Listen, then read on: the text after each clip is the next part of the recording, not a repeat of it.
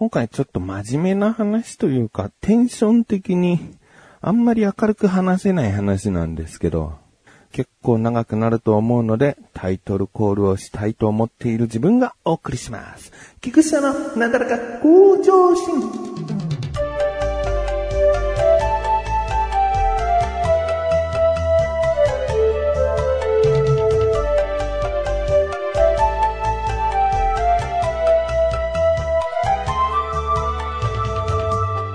え今回話す話はですね、夏季講習ですね。えー、中学生の頃ですね、僕、この夏季講習行ってるとか、そういう話を聞くとですね、あ、何書く講習なんだ。読み講習もあんのかなぐらいですね。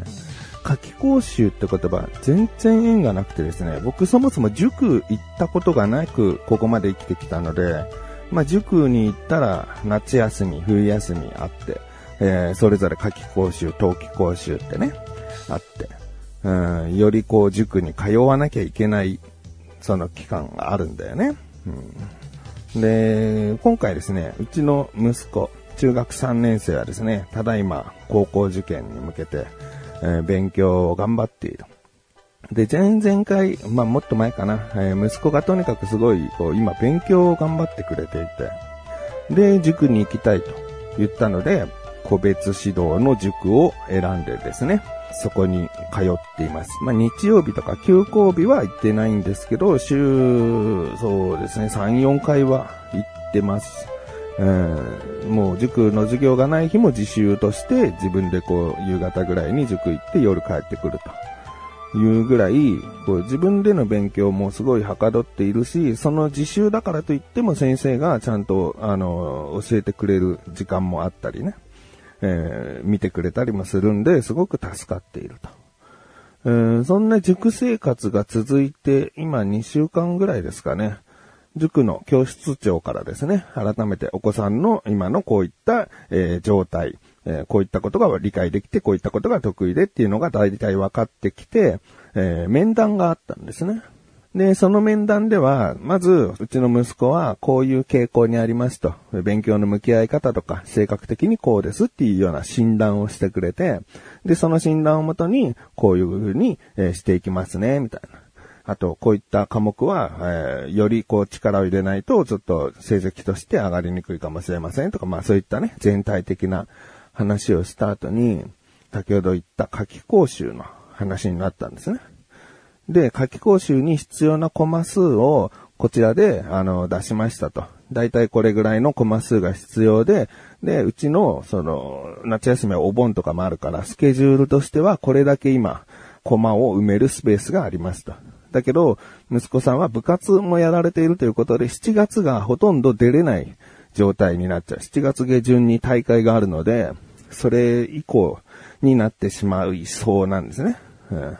で、そうなると8月で埋めていくとなると、もう結構ほぼ埋めていくような、3分の2以上は、こう埋めていかなきゃいけないぐらいコマ数っていうのが今こう出ているので、まあちょっと、あの、いろいろスケジュールの問題とかね、ご家族のスケジュールのこととかもあると思いますし、えー、どうしたらこう通っていけるかっていう割り振りとも考えていただいてっていう話が進んでってですね。で、僕としたらね、何を当たり前に夏季講習受けると思って話進めてんだろうっていう違和感が、ずっと残ったまんま、その夏季講習の話が続いてるんですね。で、隣に神さんがいます。息子はいなかったんですけど、なんか3人で話している感じなんですけど、え、夏季講習、まず考えていますか？っていう一言があるのとないのとで全然入り方が違くて、で、夏季講習、かなりのお値段がすることを僕も分かっていたので、本当に悩みどころであったんですね。いや、もう厳しいかもなって、正直。うん、うん十万なんで、で、そもそも息子が行きたい高校っていうのがあって、その高校っていうのは、息子の今の実力だったら、まあ、入れるでしょうぐらいなんですね。だから、ここからちゃんともっと勉強を頑張って、よりこう余裕を持ってというか確実に入れるような成績にしたいっていうのが、僕の希望でもあり、息子もそこの高校に行きたい。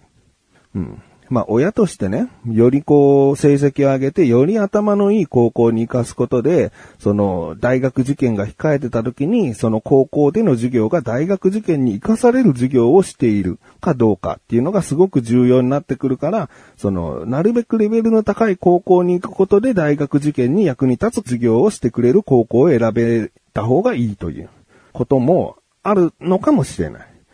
うん。で、息子が行きたいって言ってる高校は、じゃあめちゃくちゃバカなのかって言ったら、まあ、そう、そんな底辺な高校なわけじゃないんですよ、別に。だけど、まあ、教室長が言うには、大学受験をするに、そこの高校の授業は、もしかしたら、え大学受験ということで別で、またきちんと勉強しないと、大学は難しいかもしれませんね、みたいなことをおっしゃるんですね。でも、なんか、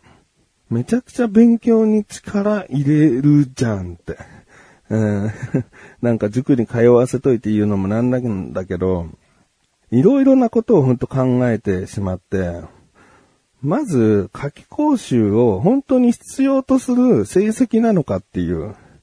うん。で、夏季講習っていうのは、中学1、2年で、こう、落としてきてしまった、あしっかりと身につけきれなかった部分を補う期間であるから、そこで学校の授業が、えー行われていない休みの期間を利用して、今まで苦手だったりするところを潰していきましょうっていうのが夏季講習だったり、冬季講習だったりっていうことらしいんですよね。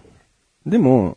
その、じゃあ、通常の塾の授業っていうのは、本当にその現在進行形で行われている授業を補ったり復習したり予習したりすることしかできないのかと思っちゃったんですね。うん、本当に息子はここの高校に行きたいための、その道筋を作っていただきたいというか、夏季講習に行かなければ今望んでいる高校に行けないのかって聞いたときに、そういうことではないと。その、どの高校に行くかということで、授業の内容は変わらないという感じなんですね。というのも入試試験っていうのは、その、同じだから、その、どういう問題が出てどういう部分が克服した方がいいかっていう部分に関しては、どの高校に行くからっていうことに関係ないって言うんですけど、でもその高校に行くには点数としてこれだけ取っておけば大丈夫っていう手堅い部分ってあると思うんですよね。なんか、よりもちろん息子にそう学力が身につくことは助かることなんだけど、それを夏季講習で夏休みほぼ全部潰してとか、勉強中心な考え方でいいのかな？中3だからしょうがないよって思うご家庭もあるでしょうし、よりこう、いい高校に連れて行ってあげる、導いてあげることが親の役目で、そのよりいい高校から大学行きたいならよりいい大学に導くことが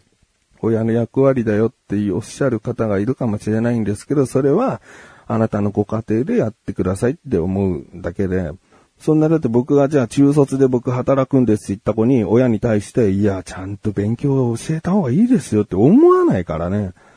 うん。他の家庭がそうだからとか、これ当然だよっていうことが、すごい違和感を感じたんですよね。で、まあその、塾の中で3人でこういう話もした後に僕の中ではずっとこう、もやもやしてたんで、家に帰って、またこう電話をして、教室長と1時間半から2時間ぐらい話をして、で、本当に夏季講習は当たり前と思ってるみたいなんだよね。うん話を聞くに20人に1人ぐらいです夏季講習を受けないなんてっていうことだったんですけど、いや、20人に1人はいるんかいと逆に思いましたけどね。うん。で、その20人のうちの19人はさ、夏季講習でなんとか学力上げて頑張ってもらおうって思うのは何パーセントなんだと。なんかその塾の当たり前の導きで、夏季講習受けてる人も、その中にはじゃあ2、3人はいるような気がするんだよね。あ、塾入ったから、みんな夏季講習受けるから、うん、置いてかれないように、ちゃんと受けさせなきゃ、みたいな。そういう考えなだけで夏季講習当たり前のように受けさせてるご家庭ももしかしたらあるんじゃないですか？でも別にそれはそれでね、ご家庭で考えた答えであれば僕は別に無駄だよとか何やってんのとは思わないけどね。ただ本当にその、踏みとどまるというかよく考えることも必要な気がして、で、塾が提案した時に夏季講習は考えていますか？が当たり前のようには言われなかった。もう入ることの方が当たり前だったっていう、僕の塾の夏季講習に対しての考えのズレがショックでね、えー、なんか話2時間ぐらいした後も、結局、その、これだけは教えたいんですっていう科目の授業が、その、あって、じゃあ分かりました。じゃあその授業だけは受けますと。あとその夏期講習にもともと必要だったオリジナルテキストとか、その夏期講習用のテキストっていうのを踏まえて、じゃあこれだけ、えー、まあ、夏期講習という項目上を語りますと。じゃあそれはお願いしますっていう話に落ち着いたんですけどね。だからもともと言っていたうん十万となる金額の夏期講習ではなく数万程度に変えました。僕はこれ安く済んだとかそういう話じゃないですよ。まあ聞いてらっしゃる方は分かってくれると思うんですけど、必要な部分をきちんと考えてこういうことじゃないかなと。息子が本当にめちゃくちゃ高望みしてさ、難しい高校に行くって言うんだったら、それは夏期講習なんて大前提で必要なことなのかもしれない。それは考える。でも、息子の行きたい高校っていうのは、その、今からめちゃくちゃ頑張んなきゃ難しいっていう部分じゃないと思ってるんだよ。うん。まあでもなんか、こういう話するとさ、他の勉強に力を入れている親御さんから、いや、もっと頑張ってもっといい高校行った方がいいよってすげえ言われそうだよね。だから、勉強、勉強、勉強ってさ、今勉強にすごい前向きになっている息子だからこそ勉強をめちゃくちゃさせて、まあ、いい高校にって言った時にさ、もし息子がパンクしちゃったら責任取れんのかって話ですからね。結局親の期待に応えなきゃみたいな使命感の方に切り替われるよりも自分で勉強するっていう、そこの部分を大事にしたいと思ってるんで、夏期講習で夏休みビャッと埋めてこの授業を受けなきゃいけないって言って、何時には絶対塾に行かなきゃいけないみたいな、そんな縛りのあるね、勉強生活が果たしてこう、息子のメンタル的にいいものかどうか。うん、子供たちは今を生きてますからね。その将来こうしたい、ああしたい、将来のためにって、そこを見ていくのは親の役目でもあるけど、そこを尊重するのも親の役目であるから、よほど間違った道に踏み外すわけじゃない限りは、ある程度は楽しく余裕を持って生活してほしいなと思いますけどね。だから僕は今回こう夏期講習をめちゃくちゃ、もう気持ちの中で夏期講習をやめた、受けないっていう決断をしたぐらいに近くて、その教室長がどうしても教えたいという4コマ分ですね。えー、それだけをえ受け入れて、今回、もう中学3年の受験真っ只中のシーズンだけど、こういう判断をしました。直前にこうね、いろいろとネットでさ、夏期講習って当たり前かどうかみたいなことで、そう、いろいろ世間の声を見てたんですけど、まあ、人によっては夏期講習が意味あるものかどうか考えた方がいいとか、そういう提言をなさっている方もいたし、まあ少なくとも僕のこの考え方が全くまた外れではないっていうことで、ちょっと落ち着いた感じですね。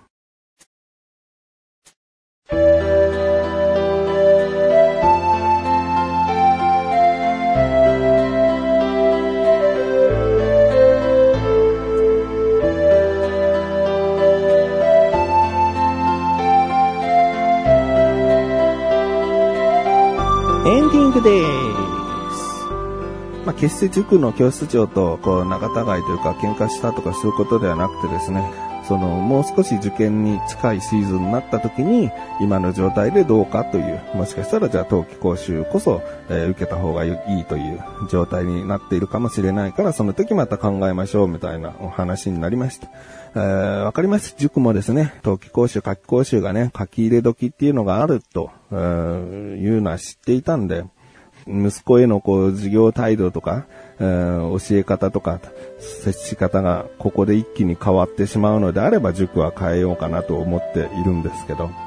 えー、ということで、また何かね、進展があればお話ししたいなと思っております。今回こんな話で申し訳ないです。ということで、なだらか小女性前説明更新です。それではまた次回お会いいた菊池翔でした。メガネとマリでもあるよ。お疲れ様です。